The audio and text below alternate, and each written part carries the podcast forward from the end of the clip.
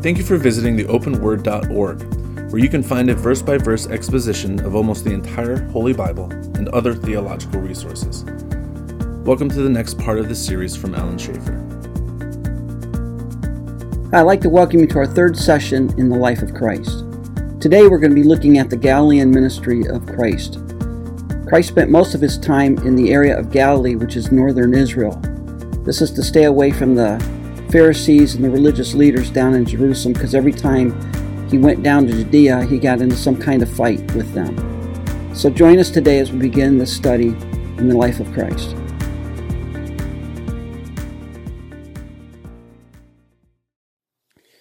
Thank you, Father, for a beautiful day out and for bringing us out here to your house to study your word. We thank you for the, the great weather and the reminder that spring is around the corner and see the trees and bud and the flowers bloom again. Father, we pray that you help us as we study your word tonight that we may understand it. Thank you for granting it to us. We thank you for this hours, these hours together that we have in Christ's name. Amen. All right, we're going to actually start looking at the life of Christ now. We talked about the baptism and the uh, temptation. And that's the most important thing you'll need to know for your test next week. Oh, hi, Gary. Hi. I didn't talk about the test. I'm just pulling your chain. Right. Um, but we talked about the. Uh, we spent some time here talking about the temptation of Christ and about the birth, infancy, and that. So now we're going to actually start looking at his life post baptism. And um, really, what we've done is we put uh, I put together here a brief chronology of his activities after the baptism, along with the various gospel accounts in which we'll find the information. Um, I was lazy and I didn't put this in a PowerPoint, so you're going to have to just look at the Word document here, which you have in front of you. Oh, okay. Probably have the same thing I have here. Um, but what do we see in regards to, to uh, his ministry after the baptism? Well, one of the things is that most commentators divide his ministry into where he was when he did the ministry Galilee or Judea or Perea. All right, so that's really the big chunks of his life and how, how it's broken out. So we have the baptism at Jordan. We talked about that last week. That's uh, Gospel accounts, Mark, Matthew 3, Mark 1, and Luke 3 all cover the, um, the baptism. And then he went out and he was tempted in the Judean wilderness. Now, where is that in relation to his baptism, north or south? Where would that have been? South. South. Judean desert is down south. All right. So he'd gone down there for 40 days, right? Was tempted. And then immediately after his temptation, he travels to Galilee. Where's Galilee? Back up to north. Way north. All right. So he travels to Galilee, and that's where he he performs his first miracle in Galilee, which is what? Water and wine. Water and wine. Okay. And then John, and, and notice what um, actually John is the one who records the Judean ministries. He travels down to Judea. Why did he go down to Judea? Because it's back down. Oh, you mean? Yeah, what caused him to go back to Judea? What will cause a Jew to go to Judea, to Jerusalem? Worship? A feast. All right. So he goes down to Judea, and then that's the early Judean ministry. Why is that? Well, that's the first ministry he had in Judea. And again, why didn't he spend a lot of time in Judea? Because he was causing trouble. Right. I mean, when he showed up, the Pharisees went bonkos. Yeah, caused a lot of trouble. So by really being in Galilee and Perea most of the time, he sort of headed off a lot of the animosity that he was going to be facing, although he still had it. Um, and then from there, he travels to Samaria. We have the account of the woman at well at the well. Now, many times when Jews went from Judea to Galilee, how'd they go? Roundabout. Roundabout. They didn't dare go through Samaria because they were um, half breeds. They were polluted. And a Jew dare not go through Samaria. But Christ had an appointment, didn't he? He had an appointment with the woman at the well, and he went through Samaria. And then, um, of course, going back up, he goes to Nazareth. Where is Nazareth? Nazareth is up in the Galilee area. So you have the travel, the, the his time in Nazareth there, where he faced opposition, right? He says a prophet is without honor in his own country. And then we have the early Galilean ministry. We have, and again, Christ spent most of his time in Galilee. And this covers Matthew 4:18 through 9:13. He really spent a lot of time up in Galilee. Uh, Mark 1:14 to 2:17, Luke 4:31 through 5:27 record the early Galilean ministry. And then evidently he went down to Jerusalem again for the Passover. This was another feast. That's John 5. And what happened in John 5? We have the healing at the pool of Bethesda. And then he has a second trip to Nazareth in Mark 13, 53 through 58, Mark 6, 1 through 6. And then we have what we call the Middle Galilean ministry. That was a large period of time. Matthew 9 through 18 records this, Mark 2 through 9, Luke 5 through 10. So this was a long period of time when he ministered in Galilee. Then we have the Feast of Tabernacles, as recorded in John, where he goes back down to Jerusalem. And then, evidently, in the middle of there, we have the great Perean ministry. That was a period of several months. And where is Perea? It's the Transjordan. It's across the Jordan. And then we have the latter Judean ministry. Um, the latter Judean ministry be what? Right at the end before his crucifixion, Passover and the crucifixion. Right? So basically, what we see is Christ going north, staying there a long time. And, and quite honestly, um, until the crucifixion, he only went down to Jerusalem for what? For the feast. For the feast. Other than that, he was basically up in the Galilee area.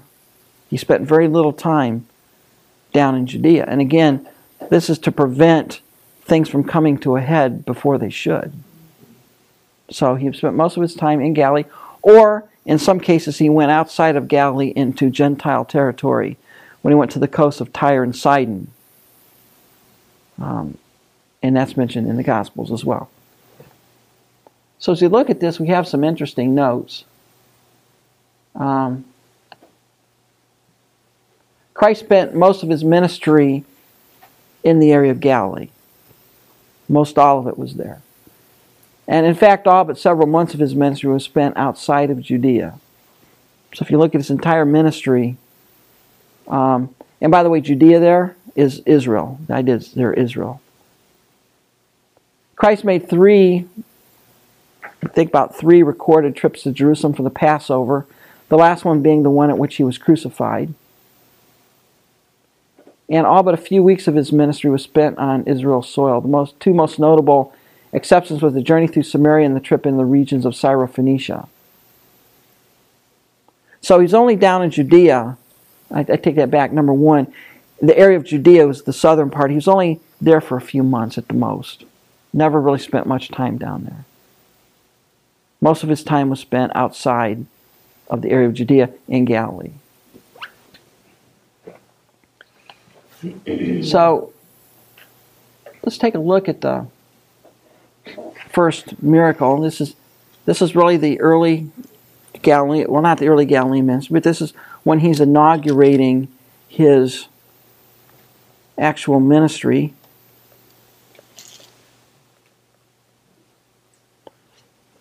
And it's interesting, you see it in John chapter 2, verse 1. And on the third day, there was a wedding of, at Cana in Galilee, and the mother of Jesus there. Third day. What's that mean on the third day? What's he? What's John doing? Third day of the week. No.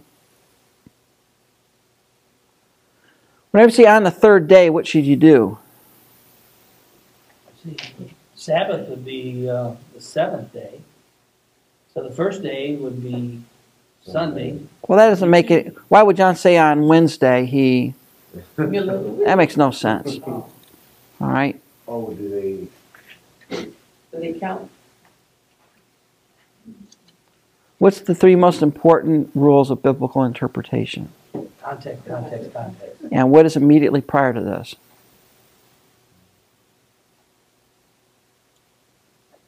What event is immediately prior to this in the Gospel of John? He called uh, some of the disciples. Yeah. So three days after the event before that, which was calling of some of the disciples, three days later, there's a wedding at Cana in Galilee, and the mother of Jesus was there. Jesus was also invited to the wedding with his disciples. So evidently, this was probably some relative that we know of, somebody that Jesus' family knew. And he was invited to this wedding feast. And he was not only invited there, but his disciples were. And when the wine ran out, the mother of Jesus said to him, They have no wine. And Jesus said to her, Woman, what does this have to do with me? My hour has not yet come. This is now understand when when the gospel writers are writing this stuff down, what are they doing with the events? Probably reliving them. They're reliving them, but what are they doing with the events themselves? Are they giving you all the details? No, No, No, they're they're really crunching it down. Yeah. All right, they're really condensing, in many cases, a lot of the discussions. It's like when your wife tells you, you know, what'd you do at work today? And you say, well, I did blah blah. Well, that's not everything you did. You're condensing it down to the the high points. So what you have here, I asked my wife how her day was, tells me everything. yeah, that's it's well, it's a female thing. All right. But what you have here is um, they ran out of wine. Now, now in those days, a, a wedding was a was a big deal. I mean, that was the event of a life, really. And uh, one of the responsibilities of the host, at least, was to make sure that there was enough provision for everybody who was coming. And in this case, they had a problem. What happened? They ran out of wine long before the end of the event was That'd be shameful. you know that that would be a a tremendous blot. I mean, this this was yeah, this is a big faux pas. This was not this was not a mini kind of thing. This is a this is a big problem. And uh, they ran out of wine. So what does Jesus' mother do to him? Puts them on the spot. Say, hey, they have no wine. Now, now I've often wondered. She has no track record Yeah, yeah. of him doing a miracle. Now, I- you know, I, and I don't want to read too much into it. Mm-hmm. But evidently, her telling him they have no wine intimated what? That she knew about it. Well, she knew he could do something. How did she know that? Because she was his mother. Very resourceful. Moms know. If you think about it and you put it in context, why would it even be Jesus' concern if they run out of wine? Yeah, Who but was he to the party of the wedding? so evidently, po- and, and some have possibly said that this was a, a close relative of Mary's, you know, maybe a sister or you know her brother's family that was having this wedding. And so she was concerned for her family, but but she has no track record of Jesus doing any kind of miraculous thing. But But don't you think she's heard that he can do all those things? how does she know he? This is the first miracle. He hadn't done anything yet. She probably don't even know he was baptized, would she? Well, she would know that because there was some period of time. I mean, he had time to call the disciples earlier. She, Well, she just knew because she was his mom. If John the Baptist proclaimed him the Messiah, maybe she figured now was a good time for him to come out and do something. You know, I, I don't want to go back and psychoanalyze Mary and all that, but it seems to me, you know, you read this, the intimation here is she had some inkling that he was able to do something. She didn't know what it was or anything. And she didn't have this whole Messiah thing sorted out. But she knew what? She knew that there was something different about Jesus because he had never sinned. He had never, yeah, he was, He He was was the- successful in everything he did. he was the perfect kid. so she knew that. And maybe she was just because he was she was close to the family, she thought maybe Jesus and the disciples could go and scare up some wine. Possibly she wasn't even thinking of a miracle at all. Maybe she just thought he could go out and maybe dig up some wine before her her brother or sister were shamed by losing by not having wine. But don't you think that the way his birth was, that she knew something? Oh, yeah. But she didn't understand the implications of that. Yeah, but she But had. if, if he was always doing what she told him, he would actually be the path of least resistance. I mean, in that kind of a situation, you're not going to send someone out that's going to half-heartedly look for it and not get it. You want somebody that's going to go all out to do it. Right. And I think, you know, again, I, we, we, can, we can overanalyze this thing to death. But I'm not sure, I'm not convinced she had a miracle in mind. I think she had a son here who was the perfect son, treated her with respect his entire life, and she was, you know, her family possibly was in a bind. Because why would she be invited to the wedding? They had to know the, the people. And possibly she thought maybe she could get Jesus and the disciples to go do something and get some wine before there was a problem. And she told the servants, well, and now, now this is interesting. What was Jesus' response to her?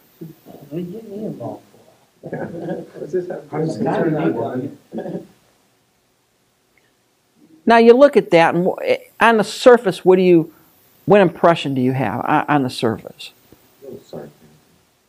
Yeah, well, well, you know he didn't sin, right? So whatever, whatever was said here, Like, like a joke or, or funny. Well, when the joke or funny, what was Jesus doing? Maybe he was acknowledging that she was putting him on the spot.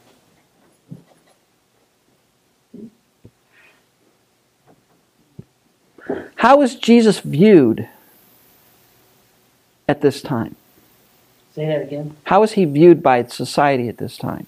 The eldest son. And as a as a result, what was his responsibility? Take care of the family Family. business, whatever that business Yeah. might be. And so they would see what would have been Christ's relationship then to his mother. like her caretaker. That he take care of. He had the full responsibility for taking. But he would be still seen as her what? son, Son. eldest son. Uh-oh. Right. So he'd still be seen somewhat under her influence or authority.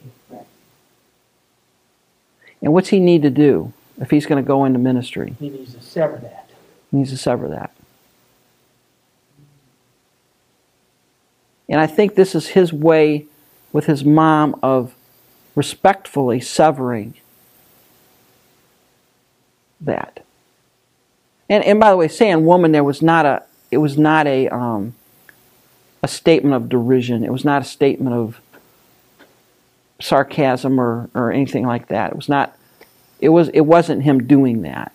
But what Christ has to do is just as he did at age 12. Why are you looking for me? I'm about my father's business. He has to redefine the relationship with his mother. I'm no longer your son in the sense of that I'm under your authority. I have a mission that I'm here to f- perform. And he has to respectfully sever that prior relationship. But what does his mother tell the servants? Do what he says. Whatever he tells you to do, do. Now, again, I don't. I'm not convinced in my own mind as I read this that she knew there was a miracle in the offing. Mm-hmm. And why is that? Well, he's never done a miracle. He's never done a sign. And that's one of the interesting, because it says this was the first miracle he did. It says that this was the first sign. Catherine's got it all wrong with that bird story. Yeah. Well, you know, they say when he was young, he would make clay birds and then breathe on them and they'd fly off and things like that. That's apocryphal. There's no evidence for that. Um, Never heard that. Yeah, there's nothing really here that would indicate that Christ was anything more than just a the perfect son. Yeah, but he says, my time is not yet come. Did she talk him into making it his time? Or? Well, that's a good question. What do you think he meant there? My time is not yet. It's not yet time. to, to expose him as what he was. Maybe he didn't want everybody to know exactly who he really was at that time. Yeah. It could be that he didn't want to expose his ministry too soon. Mary had to have some inkling of what his ministry would be. Some knowledge that it was he was miraculous, but but again, I, I'm not sure she knew that there was a miracle in the offing. He I think she was Why wouldn't she? Him himself was a miracle. He bought on by miracle. Everything about him. But but but she didn't have any category for what does that mean. She would have known though anything that she told him to do, he always did. Right. And he did it well and he did it perfectly. So if you was in a pinch, who would you look for to do that which you needed done, that had to get done? Yeah. He's there at the party. Right. So Right why there. wouldn't you call on him? You call on him. Yes. Who are you going to call? call Christ. or Jesus. You know, this that's her son, and he, and I, I think she thought that he would take care of the wine problem by purchasing wine, getting wine, going to get it, something. But he's got to make a break with her. He's got to tell her, this is not, you know, I'm no longer your son in the sense that I'm there to do what you need, your bidding. I have a Think about all ministry. I have to go on my own. If you think about all of his miracles, everything that the curse brought on us, you know, sin, Mhm. death, sickness, pain, suffering, those were what, what his miracles were attacking. They were Yeah. attacking the disease, you know, the lame, the halt, you know, the blind, uh, you know, the, those bound by Satan. This was really the only miracle that was done. I'm trying to find the right words to phrase it. Purely for a social Yeah, event. yeah. Yep. But I'm thinking what Mary thought is that he would just go get some wine.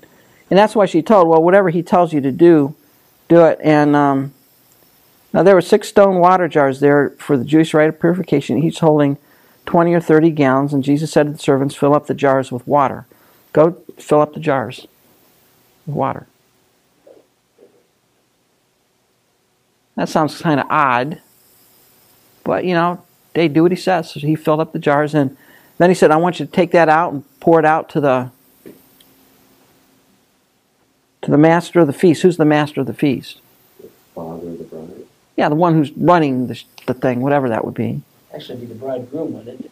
It could be the bridegroom or the you know the the one who is in charge. It may have been the best man. The best man was charged with you know making sure the feast went right. So take the take it out to the master of the feast, give it to him, and of course we know the rest of the story.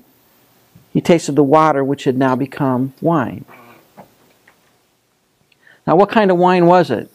Best, The best you could make. The best time. All right. Why is that?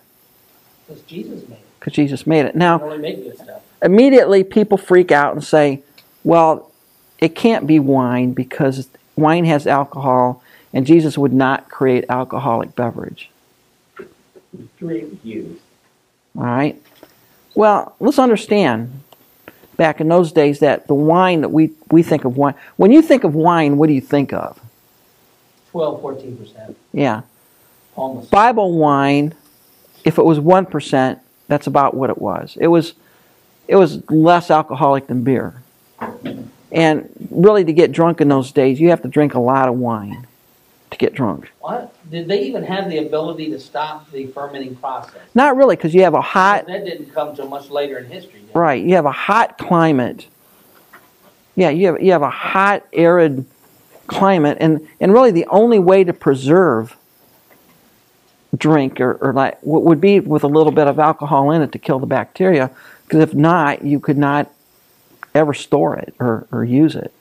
So this was slightly alcoholic. There's no doubt about it. I, I don't I don't have a problem with it being alcoholic. Right? Because why? Does God prohibit you drinking alcohol? No. No. What does he prohibit? Getting drunk. Getting drunk.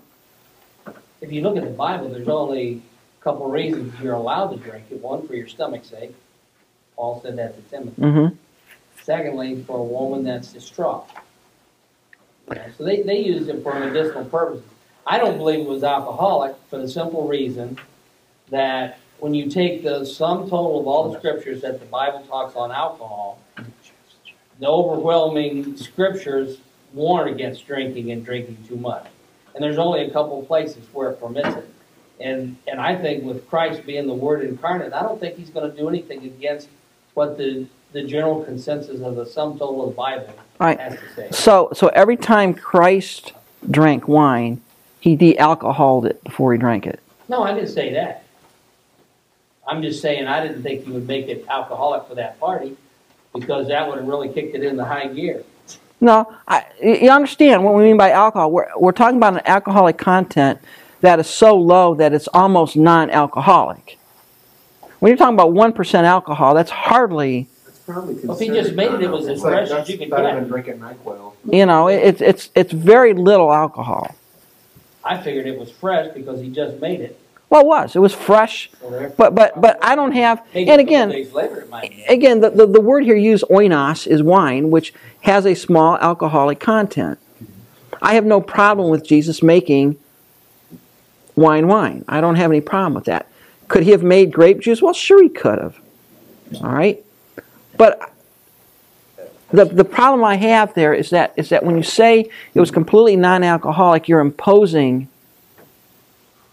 something on the text that may or may not be there. You know what I'm trying to say? You're imposing the concept of strong drink. Now, did Christ make hard liquor? No, he didn't make hard liquor. No, he didn't make that. And he didn't make what we have today, which is the 12 or 14% alcoholic wine. But I do think I have no problem with it being slightly alcoholic. Because Christ drank slightly alcoholic wine. How do you know that? He drank the wine that people drank in those days. And what wine did they drink in those days? Slightly alcoholic. It, it was. And I don't think Christ, every time he took a drink, he performed a miracle to get the alcohol out, dare lest he get drunk. I don't, I don't think that makes any sense. Yeah. But what? But the thing that the, the real thing to stress, and, and we get off on this forever. The Bible does prohibit you being drunk. I mean that that's a clear violation of Scripture. There's no doubt about it. And in our society, generally, alcohol is seen as negative. So, what's the best tact for you as a Christian in our society? Just don't drink it. It's no problem. There's a lot of things out there to drink. You don't need to drink beer or wine. People ask me what do I think. I, this is what I tell them. If you're drinking it for the effect, you're heading for trouble. Yeah. If you're drinking it for the taste, get a Pepsi or a Mountain Dew or a Dr Pepper. You'd be just Yeah. as off, well off. Yeah. Now, now if I if I lived in Europe, for example, you know, I might drink a beer because over there there's a whole different attitude towards it. It's a staple of the diet for the most part. Um, but again, they frown on drunkenness over there. They're, they're, they frown on Not so much. they frown on drunkenness. But anyway, so what we have here is that Christ did do this first sign, this first miracle. And I don't think his mother really knew that he was going to do a miraculous thing. I thought she, you know, I think she probably thought he was going to go out and probably find some wine somewhere and bring it back. But he did this. Amazing thing to me is he made so much of it. Yeah, think about it. That's 180 gallons of wine. All right, that, that's a good that's a good amount. Well, now you could have 100 people at the feast. I You asked know. this question. We're doing we're studying the book of John at the church, and I asked this question: I said, you got a big wedding going on. And I says, the people have been well drunken. Or in other words, they've been drinking pretty good, even though it's a low amount of alcohol. I says, what would happen if you introduced into that gathering 180 gallons of the top shelf, highest quality wine you've ever tasted? What would happen? Yeah. They'd be all drunk. That's Yeah. exactly what I've got to say. That's- Yeah. The average person says, as soon as you put out the top shelf, Yeah. no, be be Well- get back in line. Yeah. Get The- back in line. The problem is the problem is you got to ask yourself, what do you mean by wine? And and the understand you got to you got to re- readjust your definition of wine. Wine in those days, there's a difference between wine and strong drink. Strong drink was what we would call wine today. That was their strong drink. Did Christ create strong drink? No. In fact, it says very clearly in the Bible that you know wine is a mocker, strong drink is a raging. All right, so don't. And, and by the way, even in that culture, it was frowned on to drink strong drink. There's there's a social frowning on that. But if you drink one percent alcoholic beverage, it's hard to get drunk on that because you have to drink so much of it. Because by the time you get a buzz, your body's metabolizing the alcohol. Think about it, because you have to drink, if you took like one glass of their wine, you'd have to have twelve of those to get the same. Uh, effect is one glass of our wine. Now it's hard to drink that much wine. Yeah, twelve. Yeah, that, that takes a while to drink that. I have trouble drinking Yeah. water. But again, you know, I I, you, I don't want to belabor this whole point. And, it, and by the way, there are orthodox positions on both sides. I think it was what they would have thought that day, slightly alcoholic, and I do mean like one percent or less, but it was the best tasting wine, the best tasting juice that they ever had because it was created by the Creator who made it and knows how to make it right. And I, you know, but anyways, that's the first miracle. And then we have the early Judean ministry there in 12, 12 through 36. We have the first cleansing of the temple. Um, it sounds like, it's about every time that Christ comes up to the temple there, he's got to clean it out. And why is that? Don't get angry. Negative. They're, they're selling They use it for the wrong reason. They're selling these sacrifices at exorbitant prices to the people less able to pay for them, least able to pay for them. And they're make, they're getting filthy rich. By the way, Christ was not against them selling the sacrifice, I don't think. He was exe- he was against the prices and the price fixing, the price gouging that was going on. It showed that the religious leaders had no sympathy for the people. They were making money on it. Now, I personally, just as an aside, I want to get on this and we'll be here all night. I have a problem when certain Christian ministry type people charge for their services. Now, understand, it's different than paying your pastor. I'm not talking about that. I'm not talking about where a church pays their pastor. I'm not. That's not where we're going at. Unless you're paying them an exorbitant sum of money, I'm not going there. But I know that you know I've heard of Christian supposed leaders who'll come and they'll give their testimony at your church for a five thousand dollar honorarium. Well, I don't want you. I can't imagine Christ, you know, taking a collection after the Sermon on the Mount. Yeah. Or, you know, if somebody comes there and they're missing two legs, depending on the size of gift, they get one or two legs back. Like you see in the whack jobs in the charismatic movement with their healing stuff. That's not what ministry is about. Christ was not in it for the money. We couldn't afford Creflo Dollar. No. We couldn't, we couldn't afford, Right last we couldn't afford Joel Osteen. No. We couldn't afford him. Yeah. Now, if he was in the ministry for oh, ministry, Right.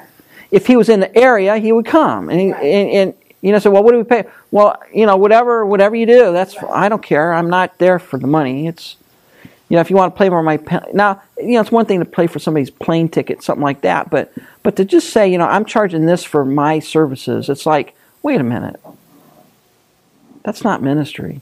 And I think the same thing. I'll, I'll go the same. I'll go on a limb. I'll say it's the same thing with with singing. with Singing group. with, with groups or, co- or you know concert people that come in and say, yeah, you know, we have a Christian gospel group, you know, and we'll charge twelve bucks a ticket. Wait, wait, stop. Yeah, like, Then it's not a ministry. Actually, like last Sunday at our church, there was actually this uh, semi like famous like praise group, Praise Apella, and for some reason they decided they would they actually came to our church. Like normally they don't go to churches, but apparently someone in our church must know them or something, so they came. And there was like a little bit of like to pay for like just the expenses, but it was like a dollar to a ticket. Yeah, Um, but like I've seen, I've heard like where you have like the big things where it's like, uh, like oh, come like to um, come to our service Sunday night, fifty dollars a ticket, you can come see blah blah blah. yeah. You're not in it for the ministry now. Now you're they just use a collection here when they have the. yeah. Now I don't mind a collection. I mean, when Rob and Mark comes in here, we'll take a collection. Yeah, but, You know. that- okay, you take a collection, but the undercut of that is, did you promise, did someone promise them seven thousand dollars No, No, before then? no, it's just for, no, Cause I know some singers, told me they had to pay, we had to pay seven thousand dollars to come to our church. no. They're not worth it. And before they got on their feet and became famous, they were singing out of our church. Uh, They was using our church to get started. And we would have them come to help. It's not a ministry. Now they got started, now they wanna charge us seven thousand dollars. It's not. It's not a ministry. It's not a ministry. Then I don't want to hear them. Yeah, there's a church out in uh, I don't. I don't want to hear them. That's a Christian group, we didn't hear them either. there's a church out in Australia that um, I don't know much about the church itself, but like they have a really good like music kind of program, and they've made a lot of like uh, Hillsong? Yeah, Hill- yeah. And I remember my youth pastor telling me about a story. There's a guy he made a ton of like people raised like this guy like something like almost in the mid like six hundred thousand dollars or something because the guy who like wrote a couple books and stuff about it, but he went to the church to like oh I have like brain cancer and stuff. He said he had like cancer, like brain mm-hmm. cancer or something. And so people were like giving him all these handouts, and he wrote a book and stuff. And they let him do music and stuff. And then like a year later, like people found out that he was faking it for money. He was faking having cancer. so People would. Well, you know, Carmen, huh? the Yeah. singer Carmen. Yeah. Now he used to come up to Cleveland at the Convocation Center. I used to go up and carry him. He never charged to get into his concert, but in the middle of the service they took up an offering, and he came. He came right out and said, "This is what it cost me to put this on tonight." And then, I mean that that's been oh, it's probably been five or ten years since I've seen him. And at that time, it was like almost sixty thousand dollars to, to put on one concert at the Convocation Center. Time you rent the building Okay. and pay the insurance and you know all this other stuff, it cost him six, sixty thousand dollars. And he hasn't been back in years. And I just wonder if people just didn't give like they should I've have. seen them on TBN. Oh yeah, I know. Like uh, Casting Crowns has done concerts at the at the uh, Quicken Loans Arena before, and like that's probably not cheap to rent out the Quicken No, Loans. not for one night. That's I bet that's expensive. Oh, yeah. Yeah. And Yeah, I it's- went to the Winterfest Yeah. up there, and they charged ten bucks a ticket, which I thought was reasonable. Yeah. Like even at the uh, Moody's Men Conference that I saw you at, Bart, it was like fifty. What was it? Fifty bucks a ticket for the Moody's Men Conference. Forty-six, yeah, Forty, close yeah. to fifty. Close to fifty, but it was only like it wasn't for. a It's it's one thing. It's one thing to cover your expenses. You have to do that. Yes, and profit. And if you have a conference or something like that, yeah, that's you cover your expenses. But when you have people that say, "I won't come unless I get X," Can I say something though from experience? Because I grew up in a parsonage, so I know what I'm talking about. the church is notorious for keeping their men poor. that's the flip side of it. The flip side of it is, as a church congregation, we need to, to treat our pastors well. We're to, Don't treat them good. yeah, and, and that's that's the flip side of it. Whenever they use Okay. the, uh, Don't touch But my anointed. That's bad. Yeah, but the point point is this: if you're in ministry, you're in ministry for being in ministry. You're not in it to make money. And Christ was not in it to make money. He was not in it to to turn a profit. Um, he depended on God to take care of his his needs, and God did. Um, but he was really upset with these Pharisees and not the Pharisees, but really the scri- uh, the Sadducees who ran the temple because they were just gouging the people. So he, he cleaned it out. And we have first here um, him talking about his resur- his crucifixion. This was used later on in his trial. And people said, Yeah, we remember him saying he's going to destroy this temple. He was talking about his body, not the temple temple. Um, And we also have the account here of Nicodemus. Now, this isn't. It's interesting here. Um, verse 23 is an interesting verse.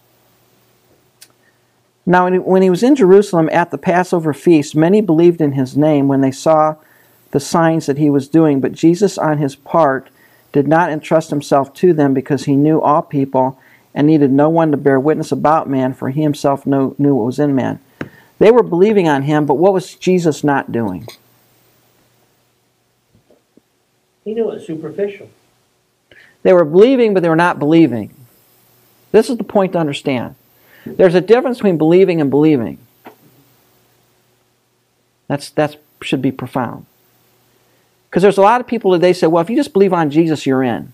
Well, now wait a minute. There's a lot of people that believed on Jesus, but what did he not do? He didn't commit himself to them because he knew what? They didn't believe that they really Yeah, they they were being. They, he was the new kid on the block. He was the new show in town. There was a certain charisma there, but they weren't really depending on him. And later on in John eight, when he said, where he said, um, "Who's if you continue my word, you're then my true disciple." What happened? Many of the disciples walked no more with him. Why? because they couldn't live the life. They didn't want that. They wanted to pay that price. They wanted the glitz and the glamour, but when it came down to the cost, I'm out of here. A lot of these people were, were serving him and believing him because they wanted to get what they perceived they needed from him. hmm And as long as he was giving that to them, they believed on him. Right. That's very shallow. Yeah. Feeding the five thousand. After that, Jesus had his super church, but then Yeah. he immediately got rid of them all. Yeah. They were just they just wanted a free meal. You know, and, and I don't want to. I don't want to pick on Joel Osteen too much, but if I had a magic pair of glasses, where I could walk into a church and and I could see people glow, you know, blue if they're going to heaven and red if they're going to hell. I wonder what I would see in his church. That's entertainment, in my opinion. How many how many blue would you see? I think you see a few of them. You got forty thousand people. How many of them are blue? Oh, thousands of So it's the same thing. Like the Catholic He Church. got teaches forty no- thousand Yeah, people. yeah. Fifty thousand. Yeah. That drove place by seats that 56,000 place a couple weeks Have you ever seen some of the videos of him online? His church is massive. It's like They show the giant thing they got up the youth, the youth, the youth hall looks like a crazy discotheque. I think only- All the fancy lights and everything, man. But- They but the put point- band out there playing, you The- couldn't tell the difference. only has twenty-five. The point here- Around like they would be down at the discotheque. Yeah, the point here is that Joel doesn't talk about the hard stuff. Mm-hmm. So it's kind of It's what, what is it gonna do for you? What's it going to do for you? now. Your best life That's now. in direct contrast to what the Bible says. that, Right. like, Across the problem. And and, and the problem is, and, and we're gonna, we s- he's like, He- He's only Yeah. alluded to it on a couple interviews like salvation, but very. see we see not much. we see in the scripture again and again and again. You've got the the crowds. The crowds are fickle. They go here, they go there, they go. And Christ has all these crowds following him. But when he was done, how many people really, truly, deep down inside, believed? 120. Yeah, hundred and twenty. Right. That's the one that went up there and prayed. Out of thousands. You had a very. So you're trying to say Joel Osteen has zero? No, I'm not saying he has zero. I'm saying I don't. I would. I would go in there and I bet you I wouldn't see a lot of blues. I wouldn't see a lot of people on their way to heaven. You know what the sad thing about There, there are some there. kind of preaching? But then, but then he's the one who's misleading You you. rock people to sleep in their sin. Right. Well, it's the same thing with the Catholic. That's, that's Church. my thing. Mhm. He's the one who's misleading. Maybe they came with the right mind at first. Jesus Christ could have had the biggest movement in history Right. if he told them what they wanted to hear, Yeah. but he didn't do that. He wasn't a politician. No. He told them what they didn't want to hear, and they scattered because they did not want what he was offering. But the masses were on his side right up to the triumphal entry into Jerusalem. Because he was, he was, you know, he's like David Copperfield, you know, magic tricks. I mean, it's pretty wild with some of the stuff he was doing. But the crowd will turn. You can't go by what the crowd says. And, and one of the problem, and, and this is a segue into what I wanted to say here. When you're designing your church ministry to minister to the crowds and tickle their ears, what are you not doing? You're not telling them the truth. You're not telling the truth. Boy, that's a shame. So there's the question: Who do you want to make happy, the crowd or God? God. You, you, take, you take one or the other. You can't have both. Can't have both. I tell you, we've already had to make those decisions. This little startup on Cooper Foster. Mm. Because I tell you, when you start preaching the truth, Ye- it does chase people away. You are making decisions now That's what you know. that is going to set the tone for your entire ministry. And if you blow it now, it your ministry is trashed. I know. If you don't, if you don't get, I've done made up my mind. I'm preaching the truth. yeah, If I if we ain't more than 20 people, That's right. I'm just going to preach the truth. yeah. Don't be obnoxious about it, but preach the truth.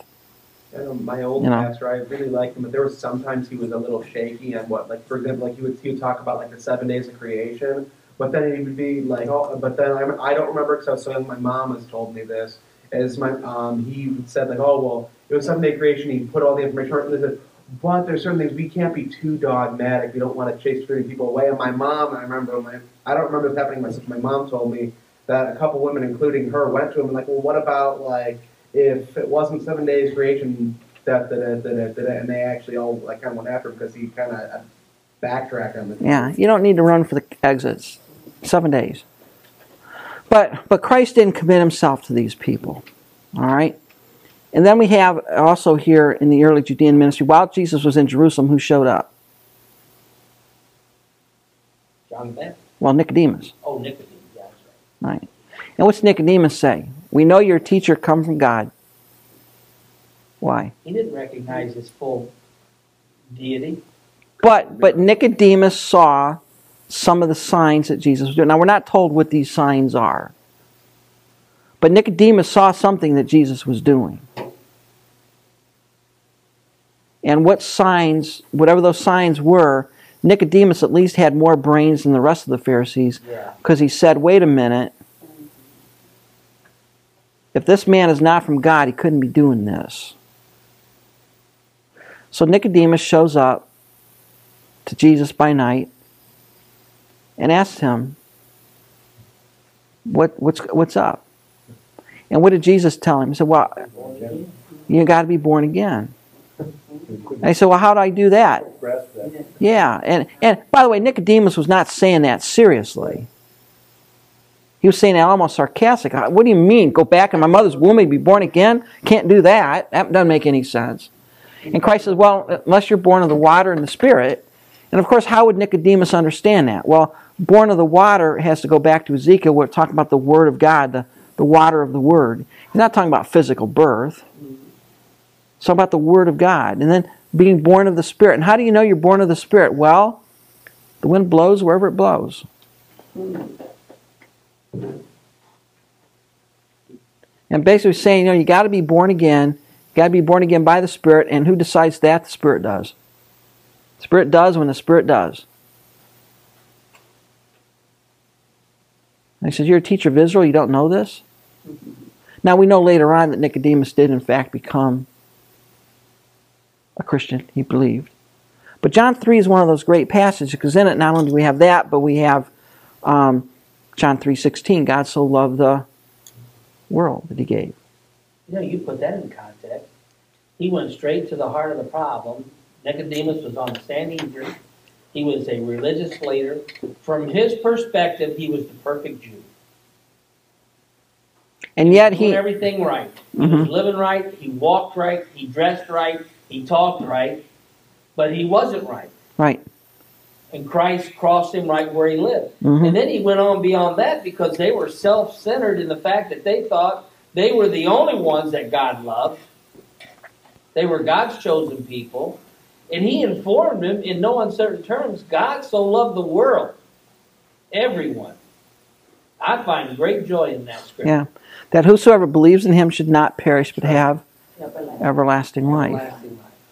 You know, and that's the interesting thing about Jesus. You know, I call Jesus. uh, You know, it, it, I won't use a use a Star Wars example. He's the um, Qui Gon. I mean, he just went right for the kill. He didn't mess around. Remember, Yeah. remember, remember, old Qui Gon. You know, and he's there. Uh, you know, when when he's he just takes the sword out, boom, done. You know, he doesn't mess around. He doesn't. He just goes bang right in for the kill. And Christ did that. He didn't mess around. He went right to the heart of the matter. And how did he? How could he do that? Well, he knew He knew. what was in the heart of Nicodemus. But here's the thing: Nicodemus was a serious questioner. Yeah. He was asking the questions. And the interesting thing too, he didn't reveal to him he was the Messiah. No, he didn't. In, in chapter three. No, he didn't.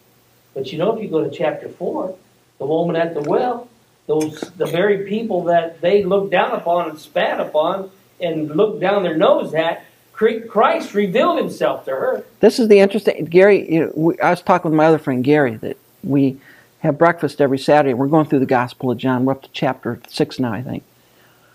But um, that's one of the interesting things I noticed. I never no- noticed before until Gary and I were going through this. The first person that Christ revealed his true identity to was the woman at the well of Samaria. Yeah. The lowest of the low. He didn't reveal it to Nicodemus. Now, Nicodemus had sort of an inkling about this. But Jesus did not come right out and say, I am the Messiah. He said he's the son of man. He used that to refer to himself, but they didn't understand what that meant yet. He referred to himself as the Son of God to Nicodemus. But he didn't yet say he was the Messiah to Nicodemus. He didn't come out and tell him that. Um, and then we have also the account of the woman at the well of Samaria. Chapter 4, after the feast day, or after the feast, Christ um, is heading back to Galilee, and he, instead of going around it, Samaria, he went through it. Um, before that, though, it's interesting in um, John three twenty two through thirty six. We have the John the Baptist exalt. The idea there is that there are some people trying to maybe make John the Baptist jealous about Christ. And what I found interesting is as I went through this is that one of the things that will kill a ministry is an ego. Yeah. Mhm. Now, if you're jealous because the other guy's church is bigger than yours, you're in for a long, hard time.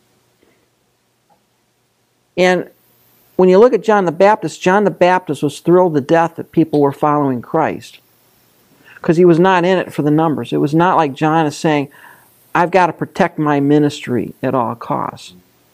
And you see that a lot today, where you see people wanting to build up their ministry by tearing down the ministry of others. When, when you're doing that, when there's a truth issue at stake, that's one thing. But to just be petty about it. John the Baptist says, I'm, gra- I'm glad. I'm the friend of the bridegroom. I'm not the bridegroom. I'm the friend of the bridegroom. I rejoice when the bridegroom comes. He wasn't in it for himself. Think about it, someone who truly wants like the will of God. If it's like you really think you think that you want to be happy, like if your ministry is going to die, but it's going to pave the way for one that's just as solid, but could be like infinitely like like help infinitely more people, you're going to want like more like you're going to want to have more people like serving Christ if it means the end of like one small like you know what I'm saying? Like like you have a church of twenty people, but it's being eclipsed by a church of two thousand, but they're both solid. You would you would want to save as many people as possible, Yeah. be able to have as much influence as possible. You would rejoice with the success of fellow Christians, Right. not be angry that I only have a church of forty, they have a church of forty thousand. Yeah. Insecurities, egos. I tell you, man, you see it all when you when you've seen the leadership of the church. If you're anywhere where you're in the leadership, I tell you, it's it's amazing. And, and the thing is, we got to resist that. We got to say, why am I doing this? Am I doing it for the money, the prestige? Yeah. I mean, there's a part of me that would like to teach a class of 400 people, but you know, I've got a class of five. That's all right. Online you'll get four. I- I'm fine. It's it's not about me, and it's more about are we winning? It, it's sort of like if you're in a war and and the platoon next to you kills 400 enemy and you only kill four. You're not saying I'm really. I, I wish they would have only killed four too. No, you're glad the enemy's dead. Yeah. You know, bag this thing about well, they got 400, we got four. I'm glad there's 400 less of them I have to deal with. You're not in it for that. And we get so focused off on this. But you see, John here says, He must increase, I must decrease. I'm not worried about that at all. And you see the baton being passed from John the Baptist, sort of the ministry going from John the Baptist over to Christ. Then you have Christ going back up to Samaria, and he goes through Samaria and he meets the woman at the well. And there's a woman coming down to draw water. In those days, that was what a woman did, that was her job. And quite honestly, a woman might have spent three or four hours a day drawing water. They didn't have mowing faucets in those days. They did not have indoor plumbing. They did not have plumbing at all. And usually the well was in the middle of town and you lived some ways away. You might have to walk a quarter of a mile or more with your jar, your water jar, to get water, take it back to your house. And here's this woman coming down. And where are the disciples at? They're going off to get food. They're going off to buy some food. And Christ is sitting there at the well, he's resting. And this woman comes up, and what does he ask her?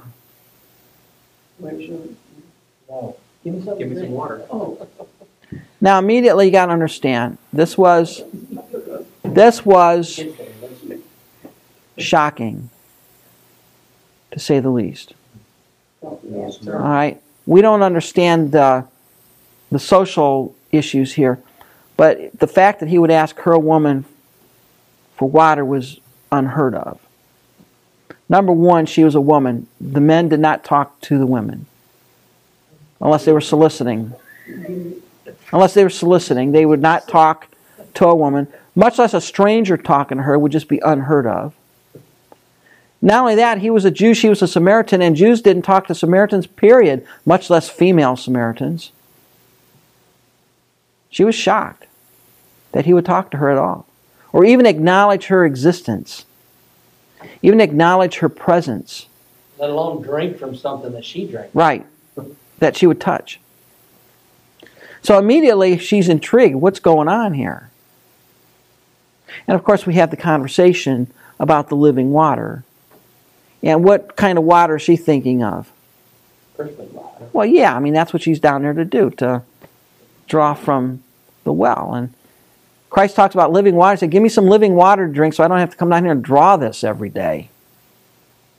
Christ says, No, you've missed the point. And she's fixated on this, this earthly water thing until Christ does what? Go call your Husband. husband. And she said, I don't have any. He said, Yep, you're right. That's somebody else. The one you're living with ain't your husband. You've had five, and the one you're living with now is not your husband. Now, immediately, what's what what happens to the poor woman? Conviction. Yeah, she's convicted. Why? Because here's a stranger who doesn't know her from never seen her. And by the way, in those city, those little towns, they knew if he had come into the town. I mean, everybody knew everybody else. They all knew each other. Yeah, and he was he was a Jew. Not only that, he was definitely outside the village, outside of the region. He's a Jew. How does he know that I don't have a husband? How does he know I've been living with five of them? Now, what what what does that do? What does that shock her into doing? You How he knows so much about her. Immediately, it gets her off the earthly Why? and it gets her start thinking about the spiritual. She knows he's a prophet. And of course, what do we have? Jesus. Now, here, here's, here's the thing. She knows he's a prophet, so what's the first question she asks him? Or should we worship? Yeah. Now, I think there's two reasons she did. Number one, let's let's talk about something other than the husband issue. Yeah. But the Samaritans, that was a real deep question. Because the argument with the Samaritans between the Samaritans and Jews is where do you worship? Do you worship at Gerizim or Jerusalem? She was actually attacking in a roundabout way the prejudice. Yeah, but the Samaritans were taught you, you, you worship at Gerizim. That was the place where you worship. So she's asking Jesus, the prophet, who evidently is a prophet, he certainly knows her, well, where should I worship? And how- what's Jesus' answer? Well, neither here nor there because you worship God in Spirit. spirit and in truth. And, he bas- and by the way, Jesus said, wait a minute, the Jews are, are right. You, you worship in Jerusalem, but they're worshiping in truth, but not in what? Spirit. You're worshiping in spirit, but not in truth. You need both. And by the way, th- th- this here's a very important concept because there's a lot of people that say, look, when I worship Jesus, you know, I pour my heart into it, you know, I jump up and down, whatever it is that they're doing. And God likes that. But then you say, yeah, but you don't believe he's Christ. Jesus is God. It's like going to the Mormon church. You know, you hear the beautiful Mormon choir singing great hymns, but they don't believe Jesus is God. They worship in spirit, right? But where's the truth? It isn't there. And then you go down to the Corner Baptist Church where they're worshiping in truth. They got the truth, but they, us four, no more, shut the door, super separatist. If a woman comes in wearing something other than a skirt, she's thrown out because she's not. Well, what's that? That's the other opposite. And what Christ is saying is look, you got to do both. You got to worship in truth, but you worship in spirit as well. You worship with the heart. And it goes back to what I've understood, or kind of understood in my life. Many times God is much more interested in why than what. He wants to know, well, why are you doing this? Not, not as, of course, if if the what is totally wrong, that that's different, a different issue. But God wants to know your heart. Why do you go to church? Why are you there? Well, I got to be there because if not, you're going to be mad at me. Well, then don't come. Um, I'm there because I want you to bless me. Well, I may not bless you. Don't come. Why are you Why are you giving God this this offering? Well, I'm giving it because I've, I've been told by the pastor if I don't tithe, God will strike me with a lightning bolt. Keep your money. I don't want it. See, told me if I invest ten, I'd get a hundred. Yeah. Keep your money. I don't want it. It's the same thing in a relationship. If you love someone and they're performing acts to you out of duty and fear, do you want that? No. I would rather you do it because you love me, not because you're you have some false sense of obligation. God wants us to worship him in spirit and in truth. He wants our heart and where he's revealed truth, he wants us to follow it. And what if Christ, what does Christ all of a sudden do to this one? Well, he reveals to her that he is the Messiah. And not only is it revealed that he's the Messiah, but he then tells her, well, go get your husbands, and she runs and goes gets the whole town. And brings them out saying, This is the one who tells me everything I've done. Isn't this the Messiah? This guy, this guy's got me tagged. He knows me. Now, it may be the case that many of the people in town didn't know that she had five husbands. Possibly. But Christ did. And Christ went right at the heart of the issue. And of course, when the disciples show up, what are they? dumbfounded that he's speaking to a woman. Yeah, because they were the quintessential uppity, uppity Jew. But they didn't ask. They were wise. They were- Yeah. they let it go. But they were shocked that, that he would actually talk to her. They marveled that he was talking with a woman, verse 27. And all the people of the town came out And while they're coming out, of course, what do the disciples? Well, eat, eat, eat. And Christ says, I have food to eat that you don't have, that you don't know of. And say, did somebody flip? Did somebody slip him a sandwich? I mean, this is interesting. Here's the here's the fascinating thing. Fascinating thing. You've got the disciples. All right. Now, what should they have known about Jesus? He went 40 days without anything. A lot more than they than, than the woman at the well, right? What did the woman at the well know about Jesus? Well, he just showed up that day. And in both cases, although the woman just met Jesus and the disciples were walking with Jesus for a little bit of time, when Jesus talked about spiritual metaphors, what did both of them do? Right over their head. Right over the head. In the case of the woman, it was the water. In the case of the disciples, it was the food. They missed the point. Neither one of them could see what he was talking about. Neither one of them caught on.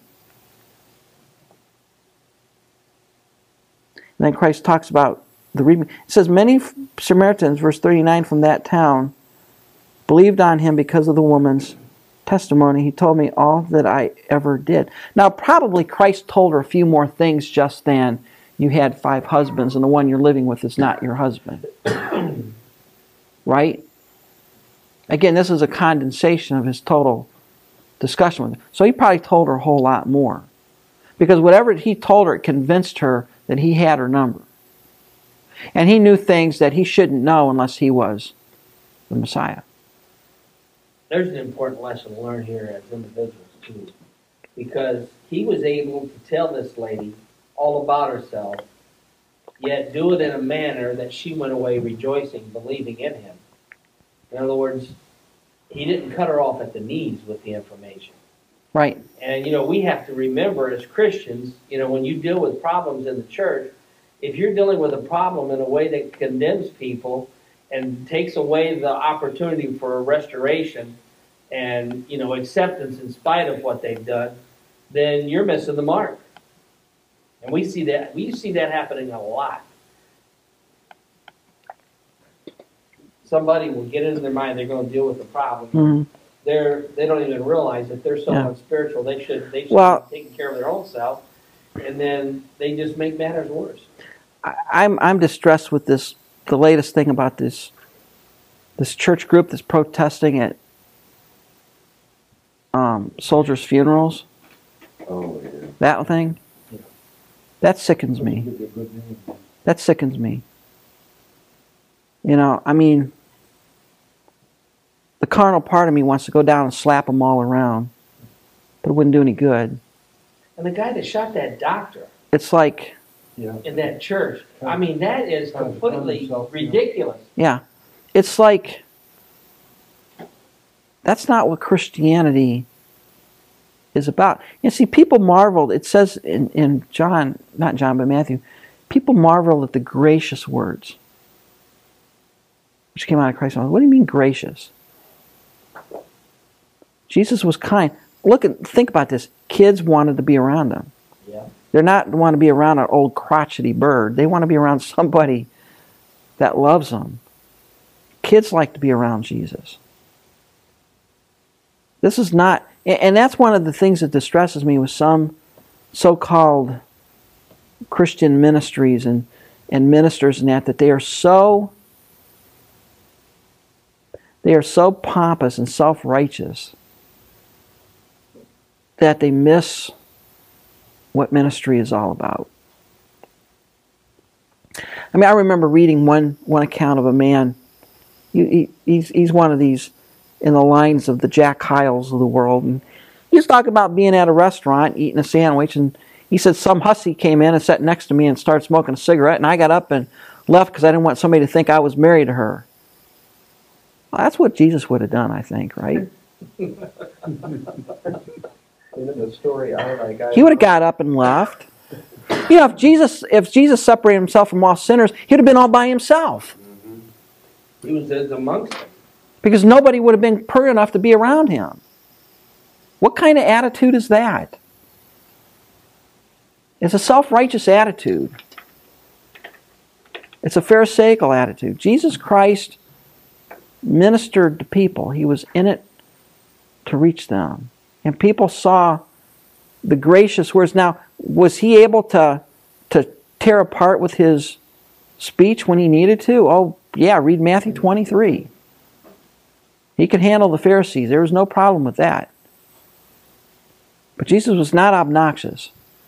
And that's one of the things I think as Christians we need to really be careful of. Let, us tell people the truth.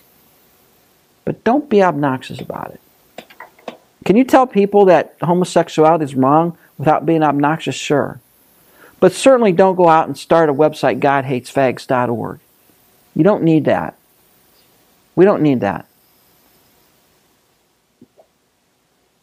But here you've got Christ who graciously and kindly talks to this woman. And then we have him coming up to Cana in Galilee, where he'd made the water wine, and at Capernaum there was an official whose son was ill. When this man heard that Jesus had come from Judea to Galilee, he went to him and asked him to come down and heal his son, for he was at the point of death. So Jesus said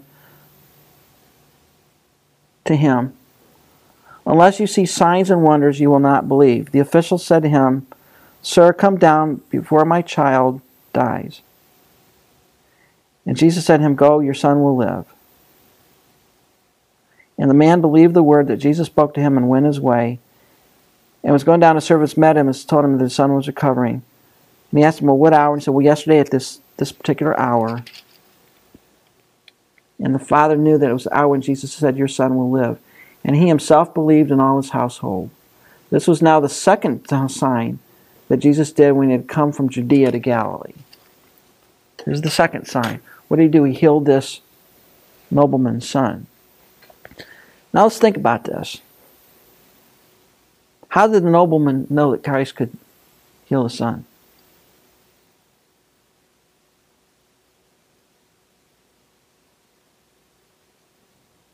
Had Christ healed anybody prior to this? If it was only the second sign, then no, there's no way he would have known. No. What did this guy have? Some level of faith, didn't he? Mm-hmm. Some belief that Christ could do something to heal his son. He was from God. Maybe he can heal my son. And Jesus basically said, unless you see signs and wonders, you won't believe. But what did he do, anyways? Healed the son. And not only did this guy believe, but his entire household believed because of the miracle that Christ did. And some have asked, you know, why did Christ. I mean, you're God, right? You created the universe.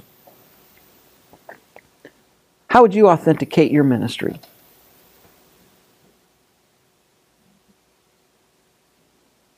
How could you prove to people that you were God? If you pretend pretend you were the creator in the flesh, you were Jesus. What would you do? The Clinic put him out of business. You can do anything you want. What way would how would you try to validate your ministry? Probably in public. In public doing what? Miracle. What kind would we think of? I mean, you think of, I, like you called him earlier when we took John, Mark E. miracle. I mean, pe- miracles that people knows beyond a shadow of a doubt is a miracle. Yeah. I mean, if somebody's lame and, you know, you could, you Yeah. could think of a lot of situations. Well, you know, you could Show up at one of Ernest Angley's outrages and say, step back and let me take over for a little while. you could fly. You know, you could fly. You know, you could you could move the terminal tower from this spot to this spot, right? You could rearrange the sun. You could transfigure himself in front of everybody. You could yeah, you could do all that. But what did Christ do? How did Christ validate his ministry? What did he say though? What what what way? What was the way? What did he do to validate his ministry? He didn't fly. He didn't do all this other stuff. But he did what? Heal people. Heal people. Why? What did he say though? He said he came seeking to save that which was lost. I I submit that Christ healed because of his compassion. because of his compassion, he wanted to alleviate the suffering of sin. And what better way to do that than to heal people? Mm-hmm. Could he have flown? Yeah. Could he have?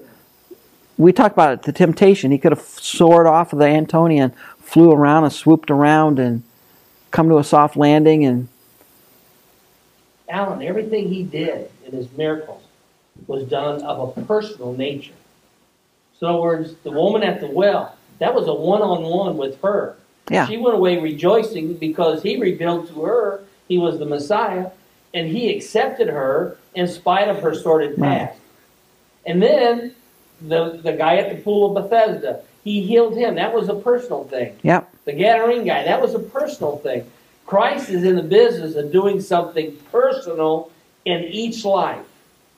none of this whiz bangery that you see on Ernest Angley and He's not All that stuff. He's don't into that. worldwide fame. I don't think Christ wanted world fame. no, he he I did think it. He wanted an intimate relationship with individual people on a one-to-one basis. He showed individuals compassion. And I That's find his that amazing because that's the message that is still in effect today. Yep, You can know God yep. Part two of this class can be heard in the next podcast in this series. Thank you for listening. This podcast was made in part with creative consulting and production assistance by Third Mass Studio. For your production needs, send an email to thirdmassstudio at gmail.com. For other lectures in this series and more biblical media resources, visit theopenword.org.